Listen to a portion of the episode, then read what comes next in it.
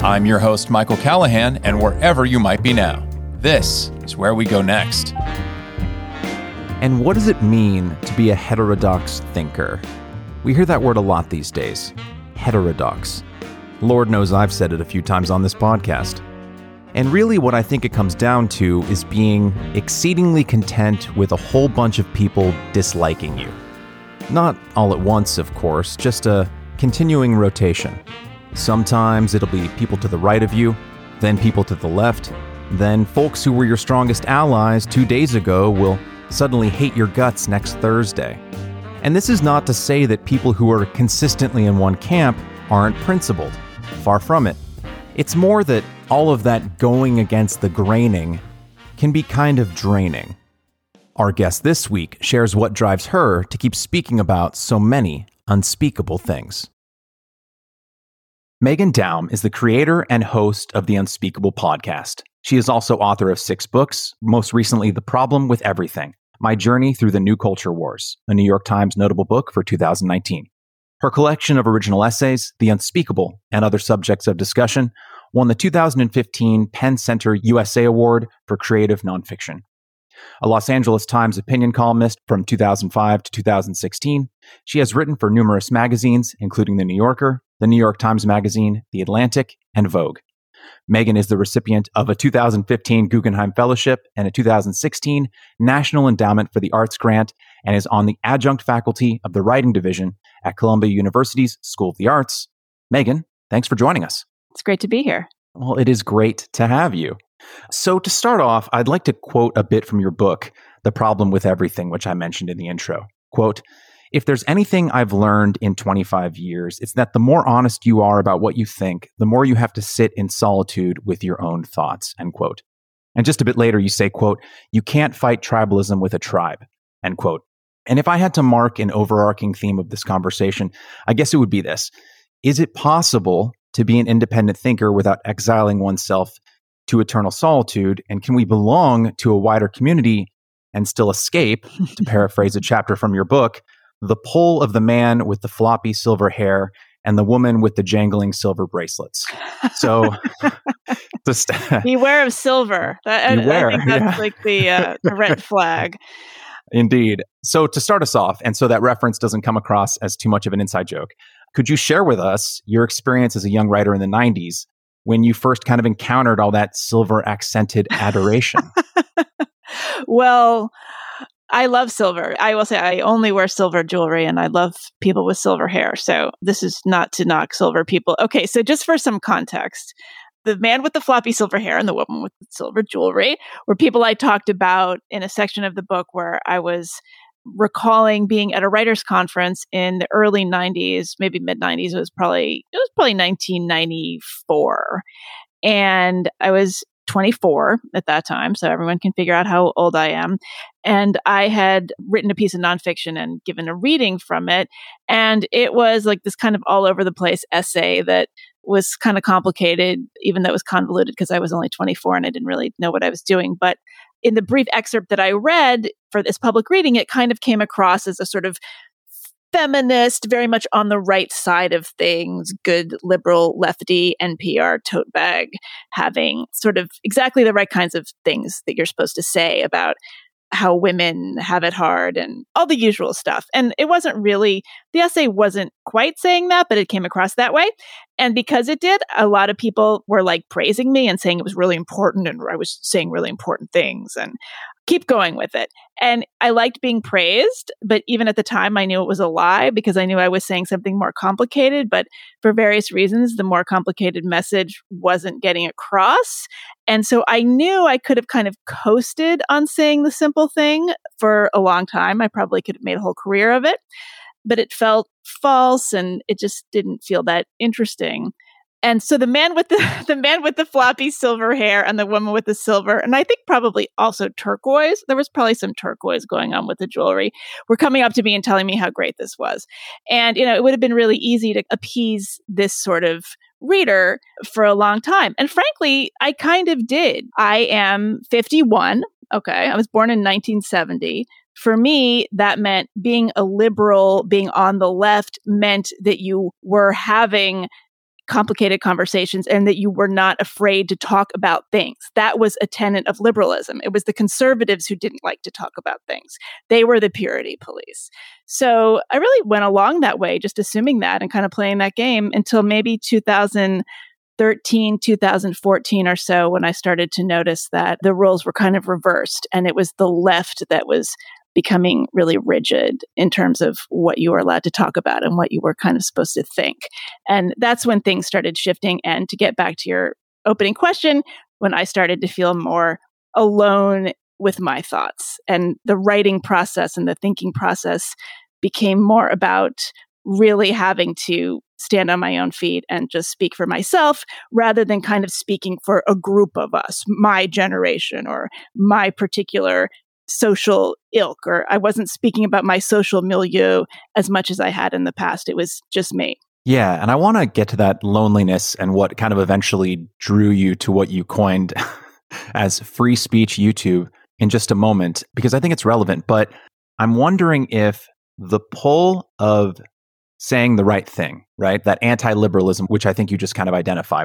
I'm uh, 12 years younger than you. I was 1982, but the left that I remember kind of falling in love with when I was 18, 19 years old was kind of a direct opposite of what the moral majority right was in the late right. 90s and early 2000s, right? The left was cool. It was punk. It was Sarah Silverman saying naughty words and people being offensive in a way where the inside joke of everyone who was listening to the joke was that the offensiveness was a commentary on the thing that was being said that was offensive. Right. Right. It wasn't necessarily being offensive just to say terrible things about quote unquote marginalized groups or punching down or punching up. It was the act of being offensive in and of itself was a reaction to the don't do this, don't do that moral right that was kind of ascendant in the Newt Gingrich era, right? Yeah. But I wonder though if, and again, maybe this is a premature question, but I'm just going to go for it, Meghan.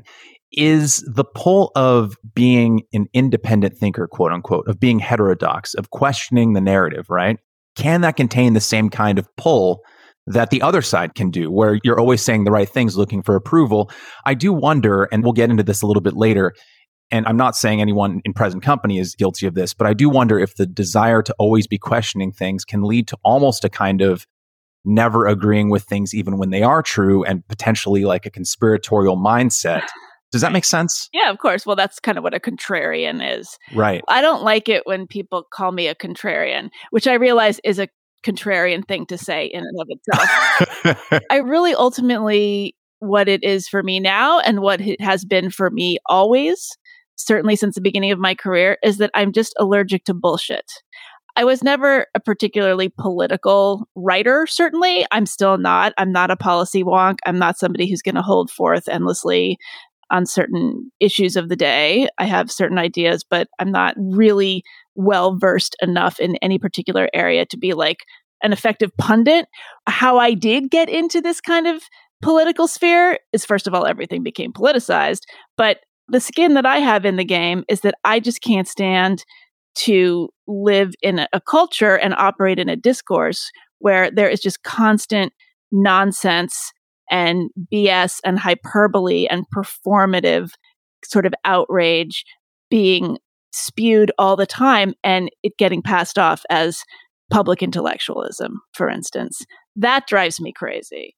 So, insofar as looking at all of this stuff, the heterodox crowd, for instance, people like you and me, and people who are on the left ostensibly, but looking at the ways in which the left is not being very liberal, criticizing this kind of stuff, insofar as there is a kind of clique that has emerged among these people, I think that there's some of that. I do try to resist it. I mean, I don't think I get invited to all of their parties. So I didn't get into this because I wanted to be in a club of people saying this kind of thing. But at the same time, it is nice to know that you're not alone. So it's hard. I mean, isn't this like the essential question? Like, how do you remain true to yourself without just being a complete jackass who doesn't get along with anybody? I don't know. Yeah, that's exactly right. Time marches on, right? Like history progresses, and we look back at past eras of injustices, whether it comes to issues of feminism, which you talk about in The Problem with Everything, and you've written uh, quite extensively about, or other issues involving race, class, etc. I feel like we're probably the same here and I think most well-meaning people are. You don't want to look back in time and think like, "Oh my god, I was on the wrong side of that." In my desire to be not to use the C word, contrarian here, mm-hmm. but in my desire to like try and hold fast to the truth, I w- might have actually been accidentally ignoring real injustices, right? And that's something that I am trying to like guard against. Sometimes I'll see things on the progressive left, right? And I'll be like, am I just the old man now? Right. right? Like, am I just out of touch? Yeah. I think you have to be self scrutinizing. The way I approach this, and I did this in the problem with everything, some people noticed it and appreciated it, and others did not. The book is nothing if not a self interrogation. Every page, every paragraph, just about every sentence of that book is playing out the dynamic that you just articulated. Like, am I missing something here? At first glance, I'm noticing this phenomenon going on. It's making me roll my eyes. What is it about it that I don't like? Is it just tonal? Is it somehow the style of this message? Is this purely aesthetic? Am I being really shallow? Or is there something at root here that is misguided, that is hyperbolic, that is being expressed not very effectively. And the thing is, the truth is almost always somewhere in the middle. Yeah, part of me is being a curmudgeon, and part of me is right. And that is really, you've got to balance those two sides of it. And the problem is, if you do that, once you try to entertain opposing thoughts, on an intellectual level, that is the place of the most integrity. That's the most honest place to be. But it doesn't get you very many clicks on social media. It doesn't get you the highest ratings. That's the problem. The reward system for being utterly certain of your position is such that it doesn't pay very well to express self doubt. Yeah, I think in addition to being allergic to BS, so to speak, one theme that seems to be common in your work and kind of was reasserted again and again through various anecdotes from your life was I think you just have a problem with explaining phenomena through a singular lens. And I think one of the examples that you use that kind of jumped out to me was when you ran for student body president in the eighth grade against the the ever so popular Steve. Mm. And one day, Steve's friends kind of approached you at your locker as sort of like a gang. Yeah, a bunch of goons. A yeah. bunch of goons. Yeah, it seemed like out of a after school special. You know, like or like there's like a mafia. And at the time, they asked you not to run because quote Steve wanted it really badly or whatever reason they. the same way Hillary Clinton wanted it really badly, right? Exactly. Right? Just let him have it. Yes, he really wanted to be president. Yeah, happy birthday to this future president. Yeah. but I think one thing that really struck me, and I do feel like this is a marker, right, between different divisions of the left. You resented the idea that it had to have been, and there was no word for this back then, but it had to have been that you, as a 14 year old, had internalized your misogyny rather than, as you said, just had internalized stupidity it definitely seems like that is a through line of what I think a lot of folks, and I won't say in our club or in our community, but people who are kind of like minded have an issue with because it flattens you as a human being, Meghan, when other people say that they know why you did certain things. Yeah. I mean, that's the thing with all of this is if you're going to see everything through the lens of identity, it ultimately ends up being sexist. It ends up being racist. It's infantilizing if you deny people their complications, you deny them their humanity. That's another thing I talk about in the book. So, yeah, it's funny. I hadn't thought about the running for student council president in the eighth grade since I wrote it in the book. But yeah, you know, the thing is, I wasn't really, um, I wasn't really at root as maybe I thought I was. It's funny because now, you know, all these years later, there was a period a couple of years ago where I really had it in my head like I wanted to start some kind of movement, some kind of like nuance movement, the new rationalist or something. And I like was really fired up about it. And I was talking to different people and how could this be? And what would this look like? And would it be like a traveling ideas festival? And I would be the leader of this movement. And then things started to come up like persuasion, Yascha Mounk's group and different kind of people started doing this very thing. And I kind of found myself thinking like, oh, okay, well, I don't have to do that then. I actually, I'm just going to write and I'm going to keep doing my thing and I'm going to do my podcast. I'm going to kind of stick to what I do well. And there was a moment where I was thinking like, is this internalized sexism that I'm okay kind of stepping back and letting the Yascha Mounks of the world lead the way? And is this why there's a gender wage gap? And are women just kind of programmed to let men take the reins? I don't know. I mean, there's probably a tiny, tiny bit of that but I'm not somebody who like ever wanted to be a wife and mother. It's not like I'm kind of personally programmed that way. But yeah, I think that just sort of temperamentally, I'm not a natural leader. I don't like being the boss of people. So back in the eighth grade, it was probably that I was experiencing some aspect of myself that really it had more to do with just not wanting to be in charge, not needing so badly to be in charge of something. It wasn't because I thought I was lesser because I was a girl. I have a similar hesitancy around those kinds of labels and groupings for different reasons, right? Like I grew up religious, I was Christian until my early 20s. And even when I was religious, whenever someone would kind of ascribe beliefs to me because they had encountered some other Christian somewhere along the way, and they'd be like, "Oh, you're a Christian, so you must believe this thing that my friend from Idaho believes."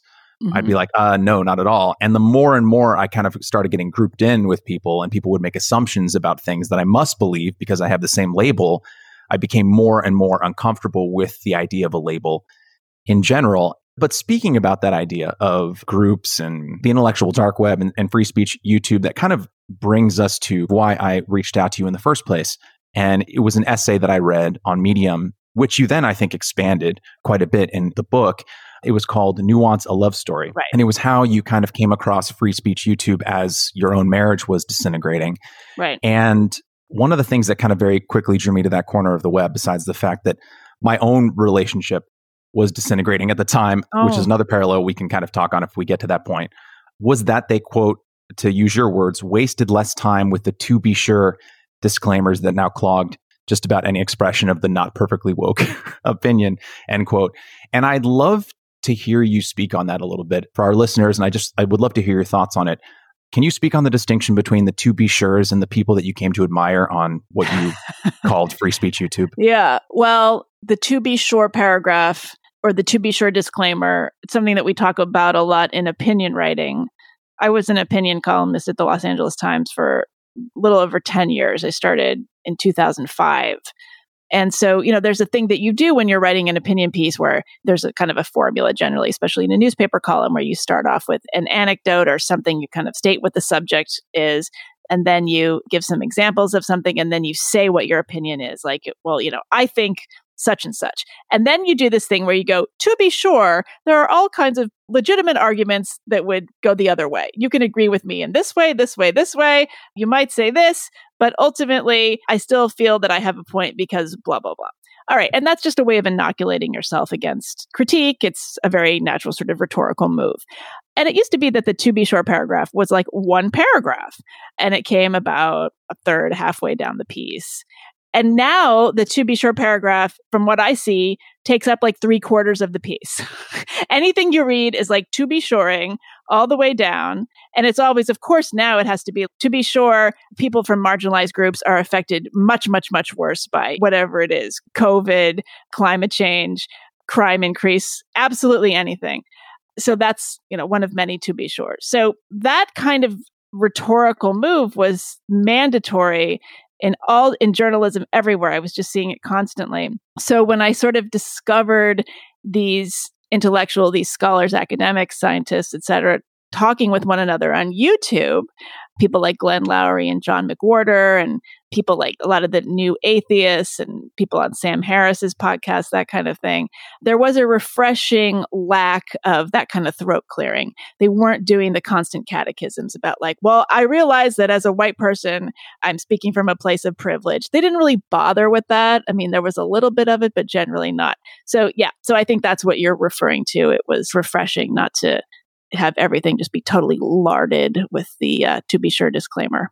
And actually, what you just said reminded me of another passage in the book was how you were talking about the concept of punching up actually ends up giving the people that you're punching against more power than they might have. It can. Yeah. And the to be sure sounds like it does the same thing, right? Because in some ways, if you keep saying, to be sure, or as a white person, I recognize that, et cetera, et cetera, et cetera, that is a different manifestation of the potential idea of demarcating power through dividing who can be punched up against and who can't, right? Yeah. Well, when I really talk about the kind of paradox of the punching up principle, there is this whole, especially around 2014, 2015, a lot of the online discussion in the social justice sphere had to do with women's issues. This was before race came along and kind of eclipsed that particular fixation. But so much of it was about how we live every woman suffers under the thumb of this patriarchy and any given man is going to be mansplaining or manspreading or just being generally toxic in a masculine way and you know women are unsafe when they walk down the street. And so out of that came this vernacular where it became cool to like be really mean and nasty and petty to men online, just kind of insult them every which way or, you know, insult their masculinity or just complain about them in really petty ways that if it were done the other way around, it would be completely misogynistic and sexist and uncool. Like if men were talking about women online the way women talk about men, and I don't mean online and like subreddit groups. I mean in spaces like Twitter and mainstream media and being kind of praised and this is cute and this is punching up to power and how fun. Uh, the ironic misandry, right? I drink male tears, that kind of thing. I found that so maddening because you know, it purported to be an expression of power for women. But what it was really doing was saying, well, men automatically have more power than we do. So that's why we are punching up to them by being so mean to them and saying these things. And really, effectively, when you do that, you're handing them a power that they don't necessarily have. You're putting them on a pedestal so that you can knock them down. And the fact is that in the aggregate, men are doing far worse than women. Their rates of education are lower in a lot of income stratas, they're not making as much money. We're talking about when we complain about male power, we're really talking about a tiny, tiny slice of the population. You're talking about the CEOs of Fortune 500 companies and, you know, a handful of guys in Silicon Valley. For the most part, women are doing a lot better than men along many, many metrics. So I found that whole kind of vernacular really frustrating. And so, yeah, so that's the point I made there about punching up. Don't just assume that any given man is like, has the power on the level of a celebrity or a public figure or a rich person, the kind of person that if you were a stand up comic, it would be okay to be mean to. Just because it's a man doesn't mean it's somebody you can just assume has it over you. Yeah, and it importantly kind of obliterates distinctions, right? And you talk about how these distinctions exist within majority female spheres and the way that women can compete against one another or be mean to one another or just be fully human beings yeah. who can express an array of emotions and good and evil and can contain multitudes, right? Yes. And I think similarly, the point that you just made, it's like, yes, the majority of Fortune 500 CEOs are men, but they don't get into club meetings online with the coal miners in Appalachia, right? Like they're not all buddy buddy, right? In fact, a lot of men are screwing over other men, whether it's trying to disrupt unions and et cetera, et cetera, et cetera. And I worry that when we talk about people in these groups like this, it's like you talk a bit about red pill communities and, and, how the good concepts of some of the, the male red pill community, right? Like not having equal custody rights over children in divorce. Oh, yeah. There's some really interesting men's rights issues that need yes. to be talked about more. Yeah. Yes. But in that kind of interesting and actual valid conversation that happens in those spheres, what you oftentimes find is someone will take an anecdote, right? Like they had a bad experience growing up with their first few girlfriends or something, or they were picked on a lot by women or girls when they were in high school or college, maybe because they weren't traditionally good looking or they were a bit nerdy or something. Yeah. And then they take those anecdotes and then they ascribe them to women as a group. Right. And I think societally, we can recognize how not to mince words here, stupid that is. And yet it's encouraged when it comes out of other communities right. where you'll have a legitimately toxic interaction with a man who might be in power or might be on the street and say something untoward. And then, as you've said, that kind of just gets projected on social media as this one anecdote that I had is representative of the yes. entire group. Yes everything is politicized, everything is seen through the prism of being a huge phenomenon. I mean, again, 99% of this comes back to social media. And I hesitate to even say that because it's so banal, it's so obvious, but it really is that. I always say to people, especially younger women, you know, it used to be that if you walked down the street and you had an unpleasant encounter with somebody, or if your boyfriend said something horrible to you, or just something happened that was unpleasant that had some kind of gender dynamic or some kind of identity dynamic to it, whatever it is. Know, it used to be that you would go home and complain about it with your roommate and move on, or like call your mom and bitch about it, and then that was it. And now, instead of that, people will go it used to be on Tumblr and or now they go on Twitter or they express this on social media in a post and then it gets completely elevated to this level of like this is the state of women. This is what's happening to women. The world hates women or whatever it is. And it's like well no this is just like a little thing that happened to you that before social media it would have been a blip in your day and you would have moved on. But because this is the way we process our experiences now you can collect the likes and the responses and the comments and the whole thing just gets amplified and distorted and becomes so much more than what it is. And so we start to see the whole world as if every single little tiny thing is an enormous event. It's not that the world is so much worse. Actually, we've never been safer. There's never been less violence. Crime is down. I mean, I know it's up in the last year, but generally speaking, things are better by like a lot. The difference is that we are just hearing about every single bad thing that happens. we just happen to know about it. And you could make the argument that, yeah, it's good to know about it. It's good to be aware. But if you're not able to separate perception from reality, you're going to live in a really distorted kind of brain space. And that's what I think a lot of people are living in. Oh, absolutely. It's a recurring theme on the show, regardless of the guest. Whether it was Lenore Skenazy talking about how, because of the advent of social media and the 24 hour news cycle, parents think that yeah. their children are in constant danger of being kidnapped and murdered, or with Dr. Monica Gandhi and how the news of like a single case of a virus breaking through a vaccine causes people to be vaccine hesitant. Yeah. It's just this recurring theme, right? And it's kind of a running joke at this point on the show, but it keeps ringing true that maybe the answer to everything is just to nuke the internet from orbit. But you describe you describe in your book and elsewhere, and I'm realizing as I continue talking with you that this is just going to be me quoting yourself to you. But I just want to tease some of these ideas apart because I think they're really worthwhile. That the problem is ambient loneliness, right? That people feel so disconnected and alone with their thoughts that they quote congeal into these online tribes, end quote. And earlier this week, as if from a message from heaven, I saw a study that showed that Americans have half as many close friends as they did in 1990. Hmm. That's only three decades ago, right? You were just about to move to New York at the time. So I just wonder, it feels like this problem can only be solved with more real world friends, more real world connections, more in person intimacy. Yeah. That perhaps that's the salve, but I'm actually not sure how we can ever get there because the internet keeps drawing us inward.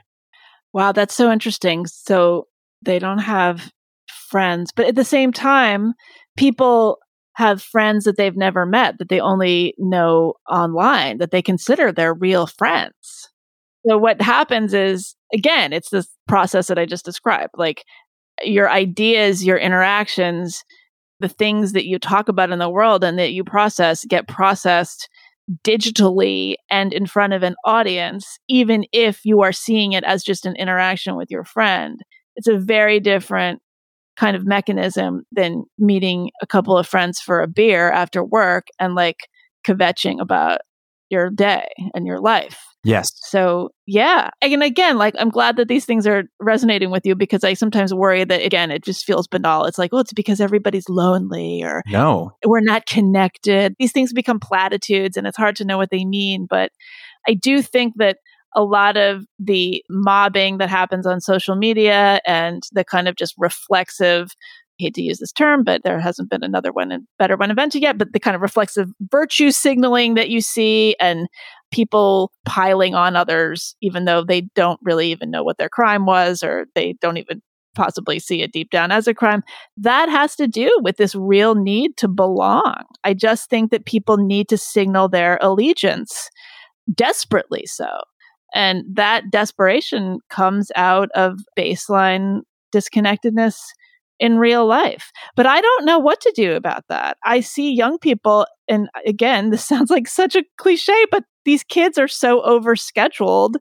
They don't have time for social life. I'm sure when Lenore has talked about this. Yes. I mean, they don't have time to just be on the playground when they're little kids and when they're teenagers. They don't have time to just like go to the mall and like run around and just be teenagers. Everything is being conducted in this virtual space in a public way. And it's not even really their fault. It's certainly not their fault. They just, for various reasons, in order to get into college, you've got to just do a whole bunch of things that you didn't have to do when certainly when I was trying to get into college. There's no time for that sort of life. And even as an adult now, I certainly spend way more time online than I should and less time with my friends in real life, even before the pandemic. That's a combination of laziness and the fact that people as adults, we're overscheduled as well. So I don't know. I mean, again, it's like the internet is the best, worst thing that ever happened, you know? And the pandemic, in some ways, did accelerate in the same way that it accelerated the success of places like Amazon and delivery services because we needed them. It kind of accelerated that same ambient loneliness. And I want to try and pull some of the points you've made on this show with some of the points that you've made in your own podcast and book in because I think that if pulled together, they kind of create a larger whole. In an episode of your podcast called I Don't Know What to Think Anymore, which you recorded after the election, you said, quote, part of the reason social media is so addictive is its magical ability to make ambient perception almost indistinguishable from empirical reality. Spend a few hours on Facebook or Instagram or Twitter, and you'll see how they take personal anecdote and offer up a kind of crowdsourced validation that elevates anecdote into something we're supposed to see as universal truth, end quote. And I want to just pull that back to something that you just said, which is people are making friends online, right? Instead of in the real world, but they're making friends in a fundamentally different way than how they would make them in real life. And I think that that is an accelerant. So when you grew up in the 70s and 80s, and when I grew up in the 80s and 90s, you make friends for reasons that do involve similarities, right? Like I was kind of picked on as a kid in middle school. And so you kind of sit at the lunch table where all the other picked on kids are sitting. And so you develop a friendship there, or like maybe, oh, you like board games, I like board games too. So it's not a new thing, right? But the problem with something like what's happening online is let's say you have like a really bad experience with a guy or a girl, or there's some kind of interaction that involves race or any one of the friction points that happen in society. And then you go online, you're angry, you're in pain, you feel something that you need to express, right? So it's Tumblr or Twitter or Facebook and you express it. Then all of a sudden there are other people because they can find you from anywhere in the world, right? Those other people who have experienced that same interaction even if they are a minority percentage of the population that have experienced that potentially horrific thing, because they can find you through that way, and because then you can become friends because of that topic, you then all become friends, but you become friends and you bond around that shared potentially traumatic experience.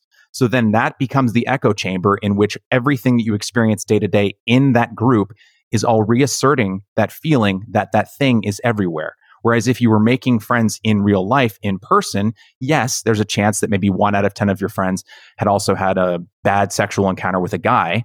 But there are going to be other people in your friend group who can offer an alternate perspective that would counter your narrative from continuing. And that's one of the things that I worry is like causing this feedback loop is people are forming affinity groups potentially exclusively around trauma, which then creates the perception that it's everywhere. That is extremely well articulated. Yeah, they're forming affinity groups. They are forming communities, which are good, but yeah. Exactly. Yeah, right. See, this is the problem because what you just described is largely negative.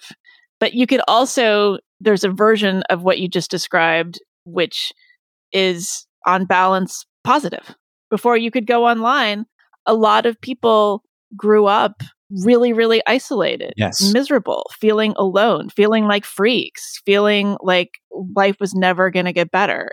A lot of people just had a lot of pain growing up in ways that they maybe don't now. There's other forms of pain. Yes. So it's like, I don't know. It's one of these things. You know, I have to just keep coming back to the idea that the internet, social media, whatever, all of these different tentacles of digital media maybe it's not in its infancy anymore, but it's in its toddlerhood, which is worse than infancy. It's harder to manage. It's all over the place. It's tantruming. It demands our full attention with not a lot of reward. We're just in a really difficult moment with this. So I have to think that it's going to have to settle in. It's going to have to make peace with itself. You know, when the printing press was was invented, conspiracy theories were everywhere. They ran amok, right? I mean, the yes. Salem witch trials came out of that. So, you know, a lot of people make that comparison, but there's a reason that they make it. We forget that history is long. It takes a long time to sort ourselves out. So, it's easy for people like me to kind of wring our hands about how terrible things have gotten in the last 10 years, but 10 years is nothing. you know, that's just yes.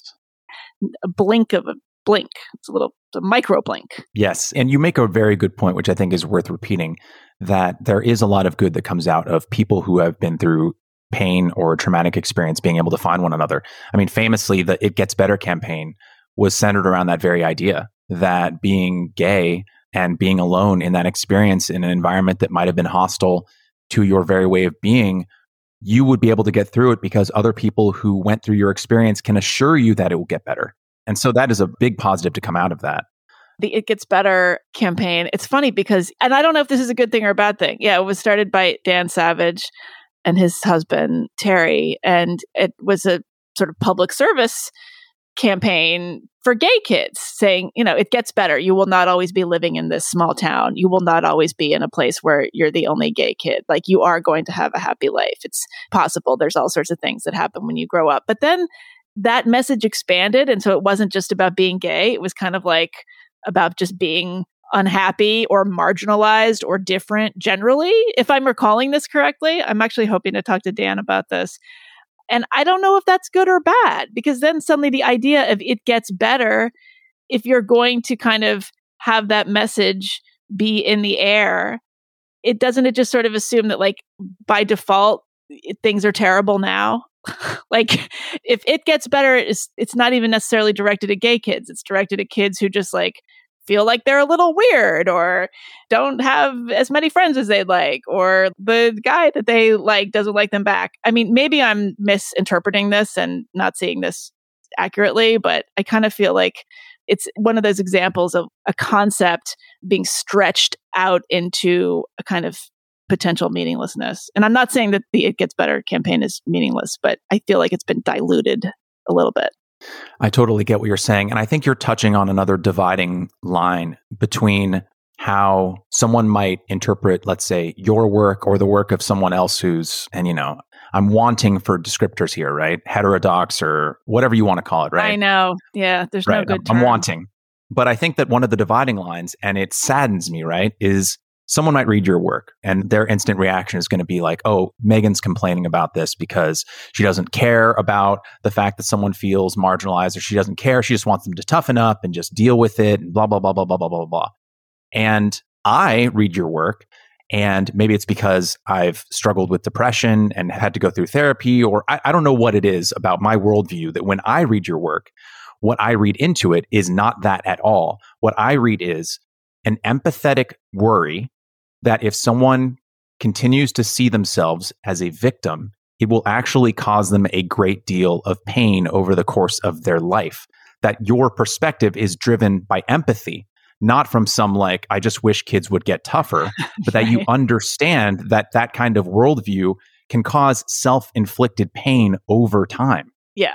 I mean, this is the basis of cognitive behavioral therapy, is it not? That's what I did. Yeah. Greg Lukianoff talks about this yes. a lot, right? You know, he with Jonathan Haidt wrote The Coddling of the American Mind, and they involved in the heterodox, the heterodox academy. Speaking of heterodox, yeah, and he talked about going through depression and and being treated for it, and just the discipline that is required to look at the world in such a way that you can get past your depressed feelings and your sense of despair and your fixation on your own limitations, that requires seeing the big picture. And actually, if somebody tells you that you've really got to like train your mind to think about certain things and not about other things, that person is trying to help you. That is a gesture of empathy. But I guess there's still like a school of thought or some kind of group of people that's going to just see that as like well, you're not having empathy. You know, empathy is another word that's been weaponized and diluted. I have noticed some of my critics would accuse me of having turned away from empathy, that kind of thing. And I'm just like, what does that even mean? I don't. First of all, like if you thought I was I had so much empathy before, maybe you should go back and reread my work because the problem with everything was the most sort of careful doubling back on itself, really, really kind of almost kid gloves in places of any of my books. I think that's like so remarkable. It really says something about the moment that we're in because my early work, which a lot of these millennials and people who've currently decided that I'm non grata, you know, those people loved a lot of my early stuff. by today's standards, uh, that stuff would be cancelable. So I'm not sure I'm inviting them to go back and reread it, but it's too late now. So be my guest. Well, you know, I think that one, I think you're going to love the last question of the show that I ask every guest with those thoughts on empathy.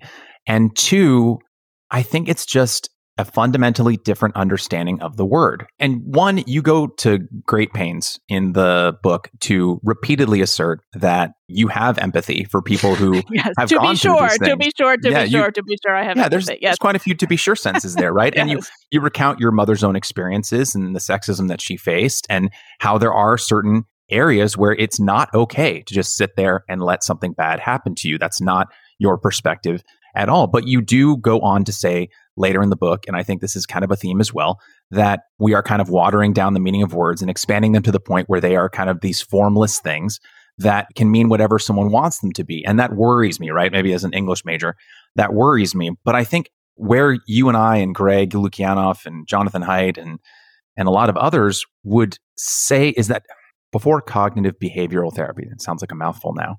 When I was at my worst moments of depression, right? The smallest thing, you know, like a argument with a friend, like when my brain wasn't working right, it could send me into a week where it was very difficult to just get out of bed because I would be so consumed with this idea that my friendship was breaking apart or that maybe my boss at the place I was freelancing at secretly hated me. Like I was thinking very deeply unhealthy thoughts. I was not in my right mind. And cognitive behavioral therapy really helped me. And I wish empathetically that I could go back in time and tell myself to reassure myself don't waste away in your bedroom. Don't let this one incident, even if it was bad, right? Even if it wasn't a figment of my imagination, don't let it take you down for that long because these are days that you're not going to get back. This is a frame of mind that you're never going to be able to get back because it's taking days, weeks, even years away from you. And that is empathetic. That idea of, I don't want you to be so affected by this thing that happened to you, even if I agree with you that it was bad, that it takes away the precious days of your life that you will never recover. And I wish that people could understand that for so many people, that's what empathy means. It's not disregarding the trauma of the potential event, it's just not letting it rule your entire life. Yeah. And I think to your point, one of the most liberating sentences that I can think of is nobody's really thinking about you that much, right? Like they're not thinking about you. Yeah. And I've said that sometimes to students, like, oh no, like if I write this, you know, what are people going to say? And I don't know, I really want to say this, but I'm afraid to say it, or like, you know, somebody's going to be mad at me. And a couple of times I would say, you know what? Don't take this the wrong way, but don't flatter yourself. They're not thinking about you that much. Just go ahead and do it. Look at it that way. Why don't you just go ahead? Because they're not thinking about you. And sometimes they get so upset. And I understand why. But I find it so helpful to tell myself that because we all get into these states like, oh no, did I insult this person? Or like, why wasn't I invited to this thing or that thing? Or like, what is it? And it's like, well, no, they forgot. like, people are busy. And it's actually like an incredible gift to just remember that you're not on everybody's radar, at least not to the extent that you're on your own radar. Right. Yeah. Well, I think that's so true. And it was a recurring theme, right, of therapy that I was in. But to push back on that just a little bit in terms of the age that we're living in now, what you said is 100% true. And yet, if you're on social media, Yeah. I mean, how many examples do we have of a comedian or a politician or whoever writing a tweet in 2011 when it was an entirely different platform and people were making like kind of off color jokes to like get retweets and likes. And then like nine years later, they've forgotten they tweeted it and it was like just a, in the past. And now they're fired from SNL. Or now it's a whole week's news cycle in their burgeoning political campaign. Or they can no longer host the Academy Awards, right? Yeah. Like, how do we balance that idea that I think is rooted in real truth and should be told to people like your students Right. with the idea that in the age of social media and the cancelers who are roaming the countryside, right, looking for fresh meat, might actually do that very thing? Yeah, no, I'm really glad that you brought that up because I will say that when I have said this kind of thing to students, they have rightly said, well, that's easy for you to say because your career is already established. People can get mad at you on Twitter and even try to cancel you, but you're not in our position where we're going to be canceled before we even get started. So I am cognizant of that. But to your point, I guess I would say, I mean, it absolutely infuriates me when I see people get strung up for tweets that they did 10 years ago. I mean, we're in 100% agreement about that. What I would submit to you is how about the gatekeepers at all these institutions, you know, the executives of the media companies, the executive producers of SNLs, the presidents of universities, the heads of all of these entities, maybe they need to think about the fact that people aren't really going to think about this on Twitter for longer than 10 minutes unless they take the extra step of firing this person. You know, if you take a moment and you just let the thing burn itself out, the person doesn't necessarily need to be canceled. Like, I think we need to really, really think about this. Like, if you are going to be such a coward as an administrator of a university or an executive in human resources at some company or whatever it is, you know, you shouldn't be in a leadership position. Being a leader means not caring what a lot of people think and actually leading by your own wits and making your own decisions and applying the expertise that ostensibly allowed you to get into that position in the first place and actually lead and so I think part of leading is thinking for yourself and not worrying about, not thinking about what other people are thinking and realizing that they're going to move on to thinking about other things.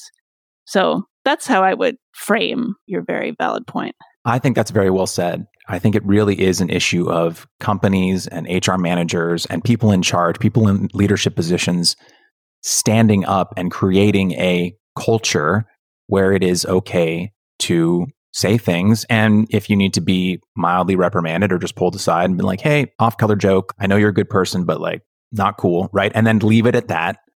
It's a culture that has to be created. I'm not sure how we get there, but I'm in total agreement that it's really a position of leadership.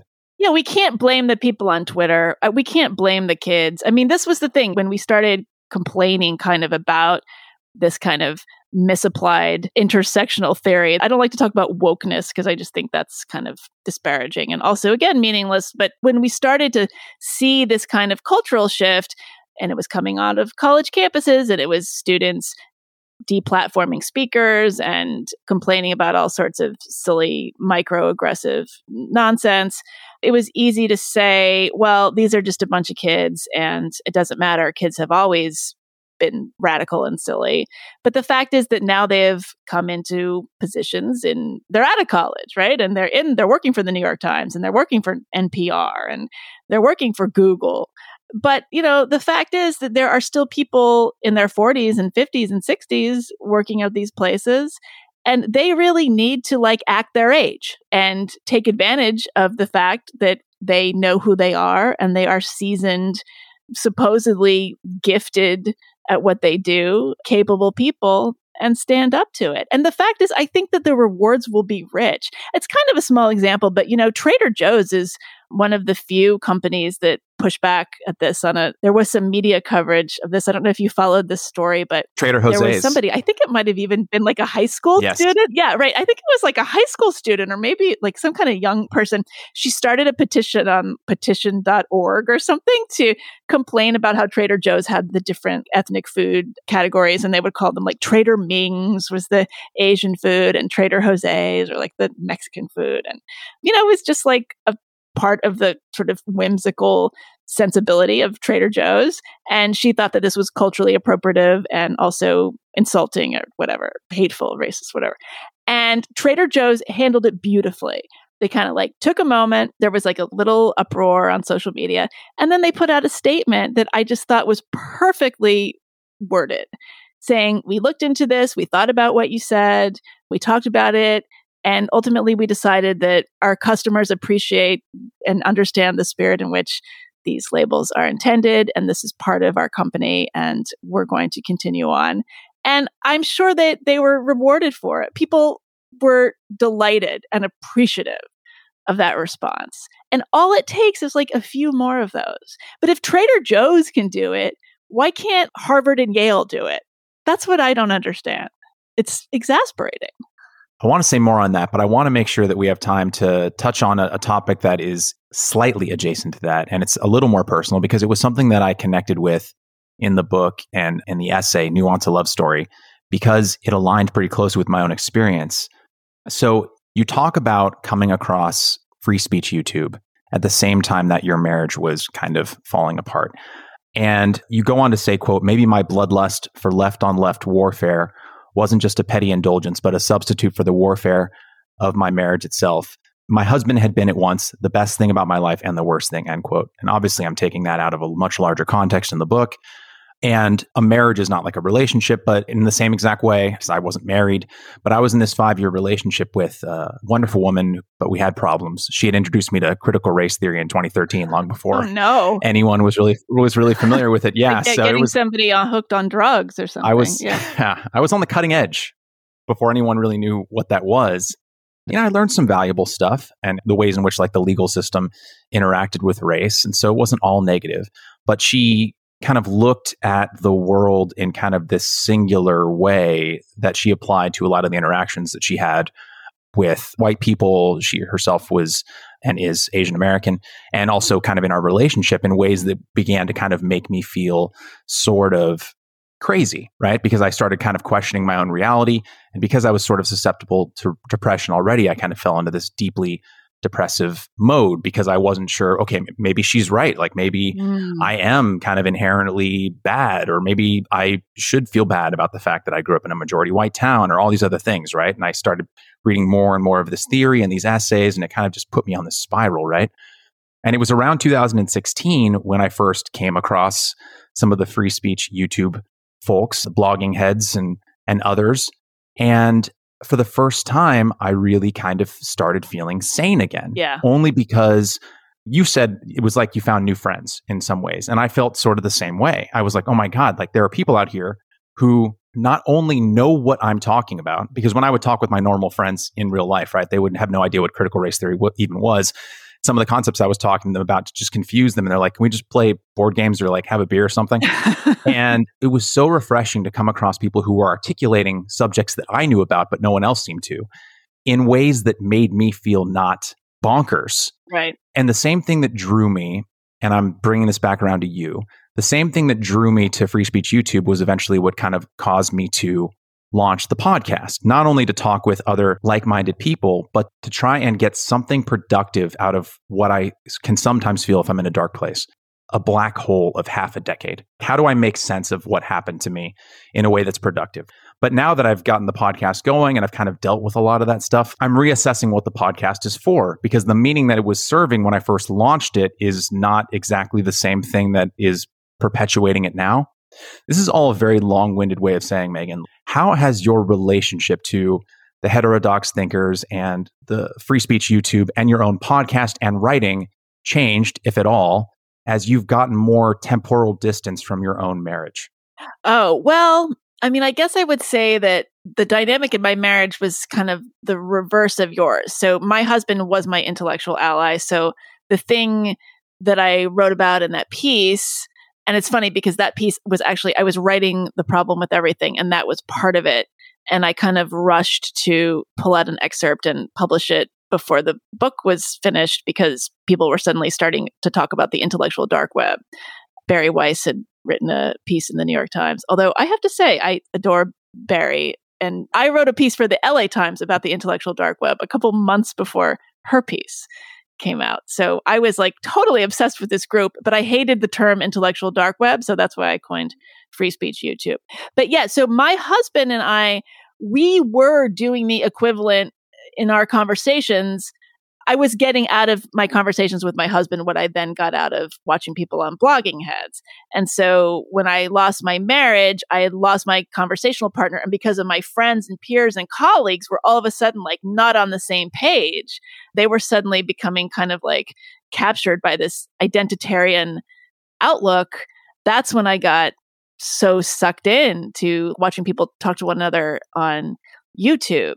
So it's more that I am getting farther away from writing opinions and writing this kind of journalism. I cannot do it anymore. I was in a situation of burnout really unlike any other. I mean, I have been on a deadline, a weekly or biweekly deadline for the last 10 or 12 or more years, actually, probably more. And so the mandate to kind of cough out some kind of opinion or take on a set schedule, it makes you start to say things that not that you don't really mean necessarily, but that you just don't really need to say. And so I was just really, really tired of talking myself, uh, at least in that way. And I wanted other people to talk. So I started the podcast because I wanted to engage with certain subjects, but I didn't necessarily want to be the one having to like have an opinion about it. I want to talk to somebody like Lenore Skenazy, for instance, who we've, you know, she's been on your show about her ideas about safetyism and about what's happened with the culture of parenting and perception of child abductions versus reality. I want her to talk about that rather than me having to like kind of skim off the top and say something kind of superficial and then make some kind of declaration in an opinion piece. So that's been really liberating so yeah, it doesn't have so much to do with with my marriage. I mean, I still talk to my ex husband all the time, and we so we still talk about this stuff all the time. So I was lucky that way. But I want to write less and listen more. I guess at least write less of the kind of thing that I had been writing. Yeah, that totally makes sense. I can understand if all of a sudden it goes from a point where you're saying things that you want to get off your chest to now all of a sudden you are rushing to fill a blank page because you have to. I imagine that's a very uncomfortable place to be as a writer. It's horrible. It's also horrible to be married to that kind of person or in a relationship with that kind of person because it's like everything is material. And then plus you can't, you know, you're constantly worried about your deadline. And so you, you never know. It's like, is she going to this movie this weekend with me because she really wants to or because she thinks she's going to get a column out of this movie? And it's often it was the latter. So, yeah, it's no way to live. Since I started this podcast, I went from listening to about, I would say, 10 other podcasts a week to I think I listen to maybe like half of another podcast a week now. Wow. And it took me a while to figure out like why I'm just not listening to that many podcasts anymore, right? Like, or why I'm not watching as much free speech YouTube as I once was. And it seems like once I started actually just talking to other people who were like minded, I realized that, oh, that's what I needed to fill that hole, like to feel less alone. And now I'm not watching and consuming like hour after hour after hour for validation. Again, to be sure, recognizing that our histories are different, have you found that your own relationship, let's say to free speech YouTube or to even your own friends in real life, where you were in 2016 when you first experienced this, has that changed at all as you've now been hosting the Unspeakable podcast oh. for quite some time? Gosh, I wish I could say yes. Uh, no, I still listen to a lot of podcasts. I love them. I feel like my usual rotation of podcasts, I feel like it's an important part of my life. Fair enough. Yeah, my own podcast. You know, the thing though is it's tricky because I mean, I'm sure you've encountered this. It's like this is not really what you're asking, but I, I also listen to the podcast because often we end up having the same guests. I mean, that's the thing is like the pro- the problem is like there's a kind of a handful of us sort of probing certain kind of issues in a certain kind of way, and then yeah. tend to there are like certain guests if they have a book out or whatever, and you know it becomes the obvious person to invite on the show. So it's really hard to kind of split the difference between having a guest that you know listeners are going to want to hear from and you know you're going to get a lot of downloads and having a guest that's more surprising or you know is completely unknown or is just saying something different. So i sometimes listen because i want to see like like andrew sullivan and I, I feel like we're always sort of nipping at each other's heels like you know he's going to talk about it and then oh shit i just like i just recorded an interview about the same thing with somebody slightly different you know? So yeah. I, i'm just kind of curious what they're up to. So yeah, it's kind of that. I don't know. But it's been hard. The pandemic, like we haven't gotten out. So I will be curious to see if as things start to open up and I start to actually like see people in real life and go out for drinks and, and talk about things, if the podcast urgency abates somewhat. That's good. Are you still appropriating Appalachian pain or have you moved back? Are you still over there? Wow, you did a deep a deep dive. No, no, I'm I'm in I'm in New York City. That's good. Yeah, no, that's right. Yeah, I, uh, see, and that's an example. Yeah, if, your listeners don't know this. So I, I published a piece last summer. I had this column for Medium, and I actually they had a stable of columnists. They were actually paying us. We were on a contract. We had editors. It wasn't just like we were posting things on Medium. So I was obliged to file a piece twi- twice a month. It's a crazy I was story. down. I had fled the city in April because of the pandemic, and it was a whole thing. I had a puppy. Like I didn't want to write about it at all because I knew I would get in trouble. But then I didn't have anything to write about, and I had a deadline. And my editor was like, "Oh, write about how you left the city." And so I did. And of course, they slapped this horrible headline on it like, I fled New York for greener pastures and a puppy. I was down in the Blue Ridge Mountains in the southwest corner of Virginia near North Carolina border and I didn't want to be specific about where I was so I kept referring to my location as Appalachia just thinking it would be generic and what I didn't realize is Appalachia is a marginalized group and there's like Appalachia Twitter and they really see themselves as a marginalized class so if anybody says anything about them it's it's like hate speech. Anyway it just like escalated into this really one of the worst twitter draggings of my life. And i was accused of being a literal murderer because i had come down uh, my plague rat self had come down from new york and hid in a farmhouse for a while. But to answer your question i ended up staying there for six months and i don't think i murdered anybody. And it was quite wonderful and i, I started the podcast down there. But no i've been back since last fall I've been back in New York City.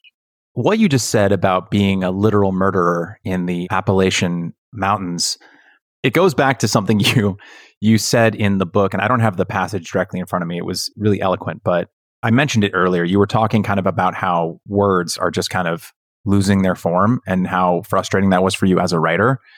And I don't really have a larger question, but I would love to just kind of hear you speak on that because I do think it is a real concern, right? And not just because it's creating this arms race where not even just when it comes to politics, but like you have titles where it's like, this puppy riding a school bus is literally everything. Oh or, you know, like this makeup tutorial is all we need right now. Right, you know, like right. just stuff like that. And not to mention the fact that, you know, white supremacy can mean everything from a glass of milk to literally murdering people, or Yes. oppression can be Rohingya Muslims and also someone mispronouncing your name in the office. I'm asking this just to you as a writer. How do you navigate that? And is there a way back from this where words can go back to meaning actual real things and retain the power that is necessary for writing to actually hit? Yeah, I don't know. So much of it, yeah, the uh, the literal, well, literal means virtual. I mean, that's been going on for a long time. I mean, there was an SNL sketch.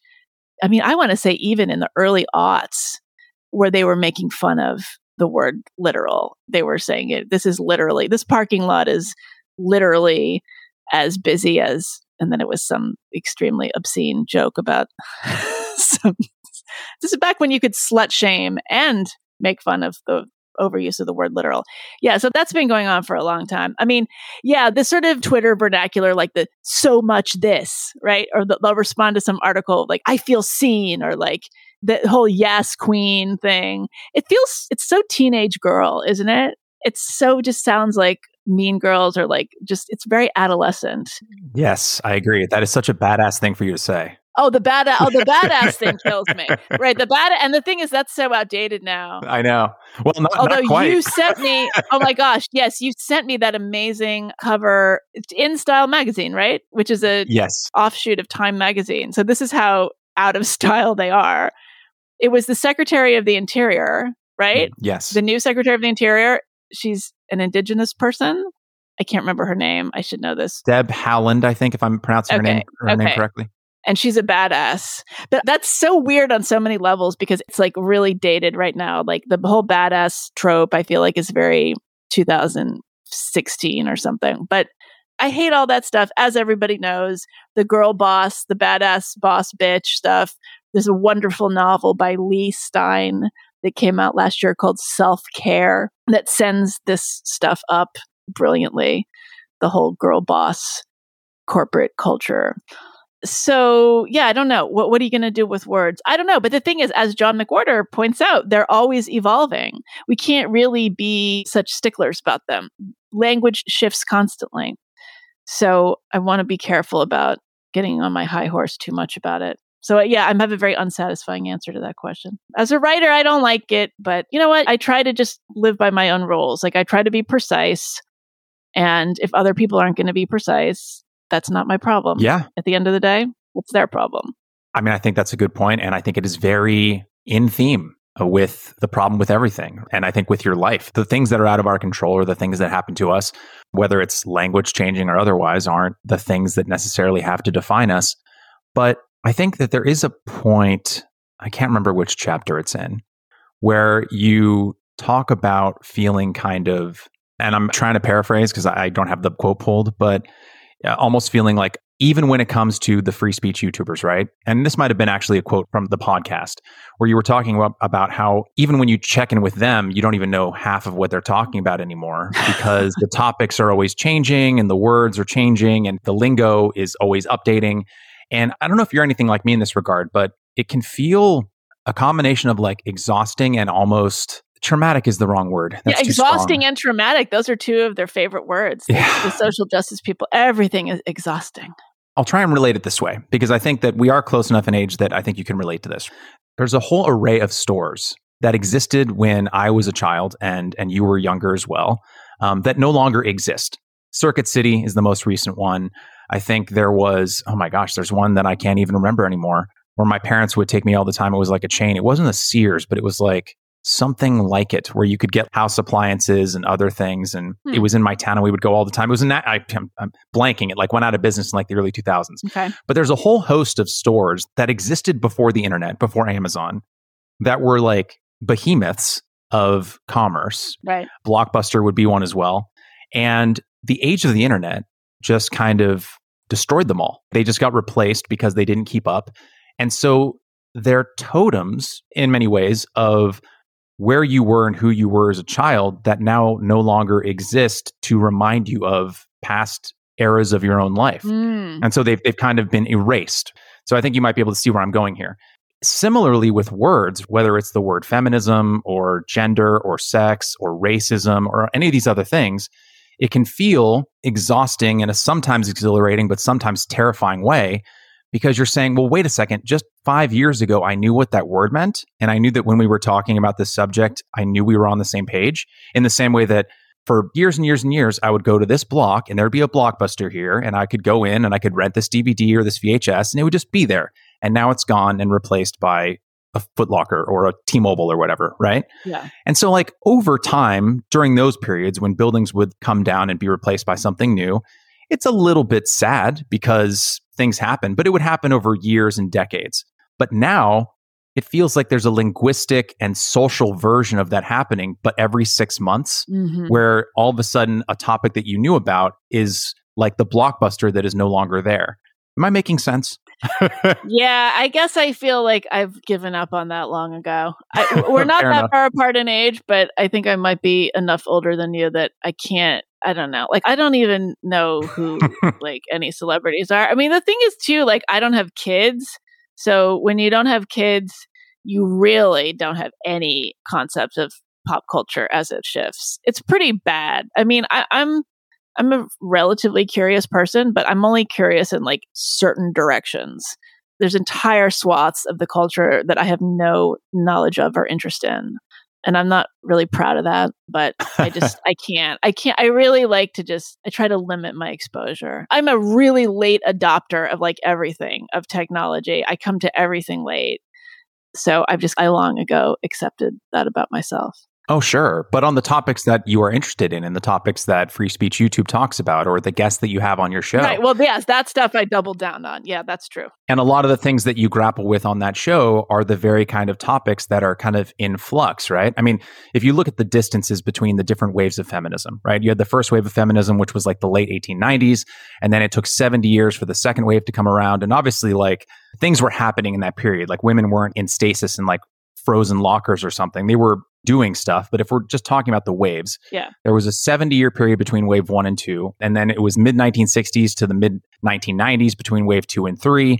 And then it was about 18 years between wave three and four. And now wave four seems to be eating itself yeah. eight years later. And so that's kind of more what I'm sort of talking about. And maybe my metaphor to the blockbuster wasn't an articulate one, but I, I think it's just more of the idea that the speed of in which things are changing makes it difficult to have kind of coherent conversations with people. Right. Well, I think for a lot of people, the world seems terrible to them. I mean, if all you know is a world where constantly on the news there are reports of unarmed black men being shot by police, of hate crimes, every single thing that happens gets recorded on social media in some way. If you're living in a world where the bad stuff is coming at you constantly with no sense of perspective, you are going to think that you've never been living in a worse time. I mean, the amount of young people I hear saying it's never been a worse time for X, it's never been a worse time for women, it's never been a worse time for people of color. Well, that is just patently untrue. Would you rather live in 2019 or 1919? I know the clothes were cool in 1919 and like I would love to have some flapper dresses and go to speakeasies and such, but you know, for most people there's no question. People died of horrible illnesses. There were gross injustices. People had no rights. You know, I sometimes have to remind people too. It's like it wasn't that long ago where if you were a man, there's a pretty good chance you were going to die in war on the battlefield. And if you're a woman, there's a pretty good chance you were going to die in childbirth life just sucked for everybody. And we kind of tend to forget that. Yeah, I mean, that, that was an amazing point because I don't know if you've seen the documentary They Shall Not Grow Old by Peter Jackson. No. Wow. How did I miss that? I think you'd quite enjoy it. I don't know what streaming service it's available on now, but when it first came out, it was restored World War One footage that had been not only restored from the kind of crankshift motor that would make the frame rate variable from like 12 frames to 20 frames. That was all restored with computer algorithms. The images were also touched up, they were colorized, and they were made 3D. And even more than that, you had instances where they would do sound recording, obviously, because the film from 1917 didn't have sound. So they would go back to the sites of the battlefield. They would take all the original weaponry and even the boots that the men were wearing, and they would go into the areas where they were walking around. They would have people who would speak the local British dialects. It was about British army men who served in World War One and uh, have them lip sync to the men that were on the film in the wow. appropriate accents. They would track down. So, like, oh, this guy's from Liverpool. We'll have a lip reader read his lips and record with his Liverpoolian accent, right? My God, the ultimate LARPing. Yeah, it's an incredibly moving documentary and it's very tragic and horrific. Minor spoiler the reason that the documentary is called They Shall Not Grow Old is because a large portion of the men who went to serve in World War One were 16 and 17 years old, and most of them died. Yeah. And did not come back, right? So they shall not grow old. It's just really to echo your point that, I mean, history is full of horrors, and that doesn't negate the fact that we still have progress to do. But you know what it kind of reminds me of? You had a visiting professorship at the University of Iowa some years back. You talk about this on the Delve podcast. You taught, among other things, a, a cultural criticism class where you were kind of teaching works of moral complexity, stories without clearly drawn lines of, of good and I evil. was teaching stuff that I liked, so that was yeah. my first mistake. One thing that struck me is that you you were finding it difficult, almost impossible at times, to have discussions about these works with your graduate students. And one example you used on that Delve podcast was a story of a woman uh, who was sorting through her experience of sexual assault, and the graduate students were opposed to discussing the complexities of the author's thoughts because anything short of a clear and bad binary was quote internalized misogyny on the part of the woman right? Mm-hmm. the students were reticent to engage with points of view that made them wrestle with their own assumptions. But this view right of internalized misogyny quote unquote is its own assumption that at some point all the students embraced as the truth and it replaced whatever these students had previously believed. So I guess my question, and we can start to wind down here, but what is it about certain viewpoints on the left, similar to kind of like the religious right in some ways, that are particularly resistant to challenge, right? Like, how has this happened? That you can't just offer another alternative. Well, maybe it was internalized misogyny, or maybe it was something else. Yeah. What is happening among graduate students and other people on the left? I can only think it's because they're shaky in their foundation. They're not quite sure themselves. So, you know, you can always tell when someone doesn't quite trust themselves when they're resistant to any kind of, I don't even want to say debate. If they're resistant to any kind of even questioning, then it becomes very threatening. So I think probably on some level, it feels good to them to assume that this is the truth, that any kind of gray area when you're parsing a complicated sexual situation if you're going to indulge any complexity there, it's coming from a place of internalized misogyny, patriarchy, you know, go down the list. I guess, like, again, it comes back to this feeling of community. It's like if I subscribe to this belief system, then I'm part of a community of like minded others, and that makes me feel less lonely. And it just makes it easier to navigate the world. I mean, I think the religion comparison the comparison between religious doctrine and this new wokeness or kind of uh, as I like, you know, misapplied social justice sensibility. That comparison is made a lot. I think some people make it in a pretty compelling way. Other people just kind of like toss it around and don't really get into it. It just feels like it's a simple way to go through your life. I mean, there's a reason that people have been religious, that human beings have been tribal and religious throughout human civilization, because it's just a way to organize your life that makes sense when life in and of itself usually doesn't. So I guess it just feels good for people to make those assumptions. But, you know, I always find myself that, you know, I tend to get the most defensive when somebody challenges me on something that I'm not quite sure of myself, that I've been kind of telling myself is the narrative, trying to talk myself into something. That's when I start to get my back up. So I think that that's a lot of what goes on. And there's an entire realm of discussion that we haven't touched on that where I think that phenomenon is hugely in play. But maybe that's conversation for another time. Well, I will ask one follow up question on that point because I think it is relevant and instructive. Because based on your work and your conversations, you don't necessarily strike me as someone who is afraid to have their views challenged. Although I do understand that the concept you're talking about is 100% real, that we can attach the ideas that we hold in our own minds to our own personhood, right? And so then if an idea that we have is challenged, it feels like our entire existence is being challenged. And that seems to be kind of the prevailing theme of a lot of discourse today. You challenging my idea is violence against me. My question to you, Meghan, would be in what ways have you kind of practiced yourself to be able to disconnect ideas or precepts that you hold from who you are so that you're more open to listening and hearing other ideas? How have you kind of encouraged that in your own mind? Oh, man. I mean, it's hard. I don't think I'm necessarily very good at it. I mean, yeah, like if someone was going to say, wow, you're so obsessed, you're so obsessed with looking at hypocrisy. Why are you so obsessed with it? And I start to think like, well, I don't know, maybe I'm a hypocrite. Like, you know, I'm I'm very much a believer in the you spot it, you got it syndrome, you know? Yeah. It's always the thing the thing that bothers you in other people is the thing that you hate about yourself. So, I don't know, it's really hard. I don't have a satisfying answer to that question because I know that a lot of the I mean, I've talked about this elsewhere, like, you know, a lot of my allergy to this kind of performative expression of politicized outrage.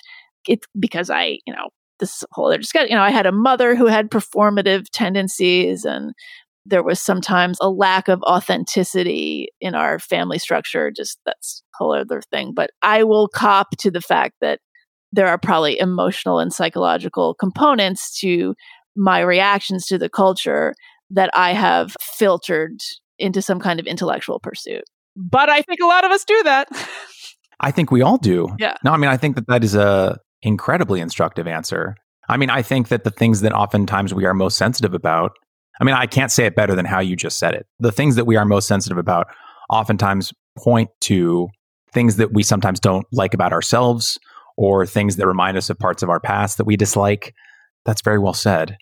I certainly know that it drives me.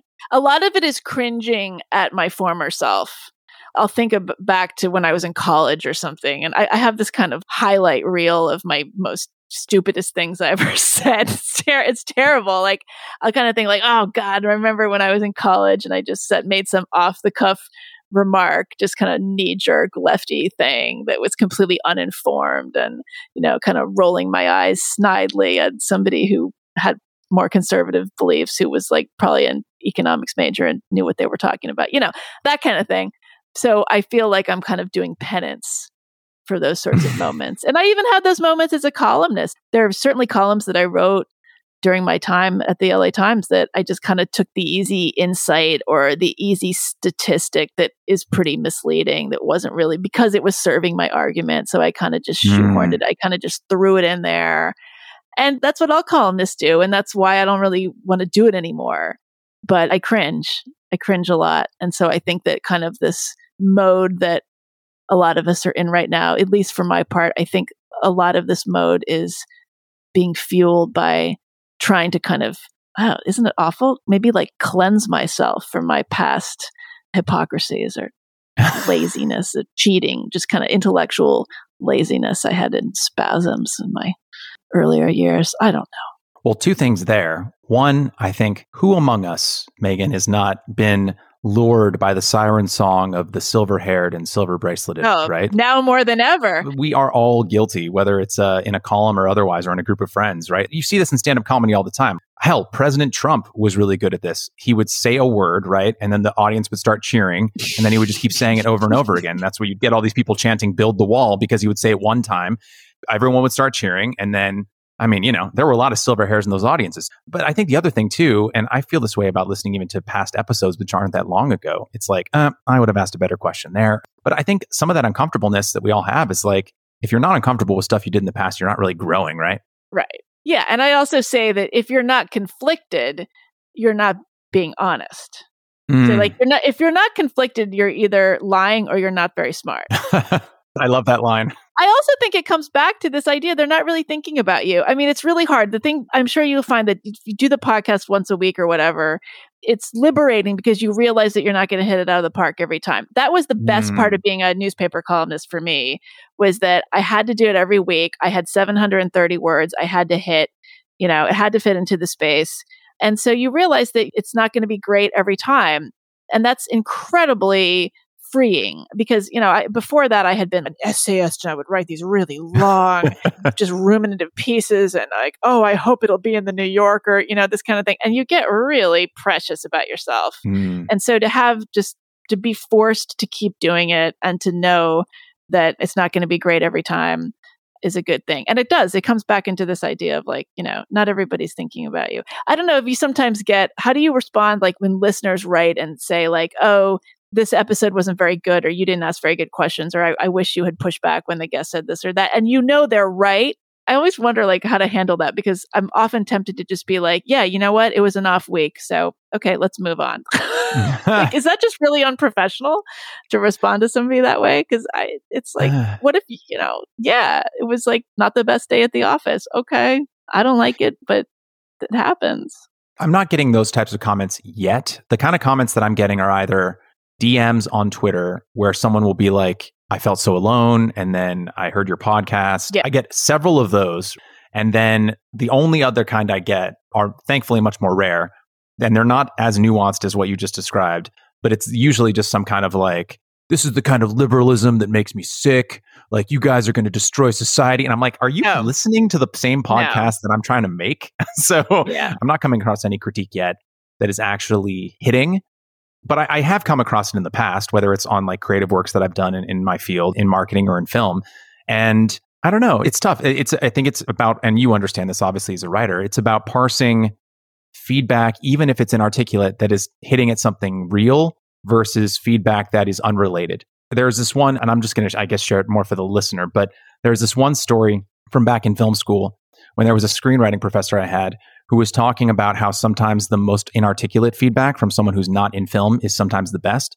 And he talked about this anecdote where someone was commenting on a script of his. And in the script, the protagonist had a dog. It was some executive or something was making the feedback. And the executive was like, Well, I think you should make the dog a cat. And the writer was like, Why? And the executive was like, Well, I grew up with a cat, and I just think that if you make it a cat, then it will connect more. And the screenwriting professor was using this as an opportunity to talk about how even inarticulate feedback like that, that sounds stupid on its face, can actually be getting at something real. And his point was it's not that you had to make the dog a cat, but what he is saying is, is that he's not getting the bond that you're trying to establish between the protagonist and the dog. And so he's trying to shortcut it by making it a cat. Mm. And he's speaking to the weakness of your writing because you're not establishing the bond between these two characters. So he's like, that's how you can sometimes take feedback like that. Now, granted, sometimes it's also just complete garbage and you can throw it away, but it's about figuring out what's good and bad. Yeah, that's a good example. I would never think to make a dog into a cat. I'm, I'm allergic to cats, but Same. that would be a problem. But it's a good metaphor. I'll have to think about that, or a good device. I don't know what you'd call that. Lesson. It's a good lesson. I mean, I've got the film school debt to prove it. Good lessons are expensive, but I've had a really fantastic time talking with you, Meghan. And I don't want to um, drown you in praise, but I find your writing not just incredibly relevant, but so crisp and quick in that I just find the pages like melting away like ice cream on like a summer day. Oh. And I'm usually a pretty slow reader. So I recommend your work, whether it's The Problem with Anything or any one of your other five books to anyone or your essays to anyone who's interested if they've enjoyed this conversation or want someone who talks about these issues. So I do want to ask the final question that I ask every guest, and it is relevant to what we've been talking about today. As individuals, we're limited in our time, in our energy, and often in our capacity for empathy. There's that word right there. Even the most well intentioned and caring person can't be thinking of every other person, every group of people all the time. It's just impossible. There's not enough hours in the day. We're busy with deadlines and other things. So, is there someone or a group of people in your life or in the world at large right now that you would like to take a moment and offer empathy to? This building has collapsed in Miami, outside of Miami. I mean, this is like a horrible situation. I don't know when this is going to post, so maybe this will be old news by then. I find it like very strange that this is not a bigger news story. There are hundreds of people going to be dead from this. It's a really horrific thing that has happened in Florida with this condo building that has collapsed. There are at least 100 people missing. I would imagine that means they're buried in the rubble and the story is like kind of getting peripheral coverage for some reason. So I guess like my answer at this moment today would be I would offer empathy for anybody who is directly affected by that situation that feels maybe a little unseen for any number of reasons. It's like it's a really, really massive catastrophe that we don't seem to be talking about for some reason. So the cynical part of me, and I usually don't, I try to avoid adding commentary. I have no to, idea what you're about to say because it's certainly nothing I'm thinking. Okay, go ahead. I'll let you say it. The, no, the cynical part of me thinks that it's not getting covered because there's no angle, whether it's a social justice angle or a political angle or anything like that, that is driving all of our news coverage these days. Everything is filtered through those lenses that you talk about in the book. That's why. And sometimes tragedy is just tragedy yeah, I mean, I should probably not be saying this. I would just, as a thought experiment, if that building was filled with a different demographic, we would be having a very different conversation about it. I just think it's kind of a remarkable thing to see. And maybe the media coverage will change. And I'm not saying there's none, but it's a little unnerving, I have to say. Yes. Yeah. I hope that we can get to a place where we can talk about, as a society, talk about tragedy and appreciate it just for it being tragic. That we don't have to add layer upon layer of, not that these things aren't important, no. right? Not that intersectionality and to the different sure. ways that we interact with each other isn't important, to be sure, right? But sometimes, I don't know, I hope we can also get to a point that sometimes it's okay to just accept that a bad thing has happened and let it just be bad. Shit happens. Yes. As they say. Well, Meghan, thank you again for your podcast, for the writing that you do, and for the time that you took today. It really means a lot to me. And thank you so much for coming on. Oh, thank you. This has been great. You're a great interviewer. It's a pleasure to engage with you, to answer your questions. So thanks for having me. Thank you.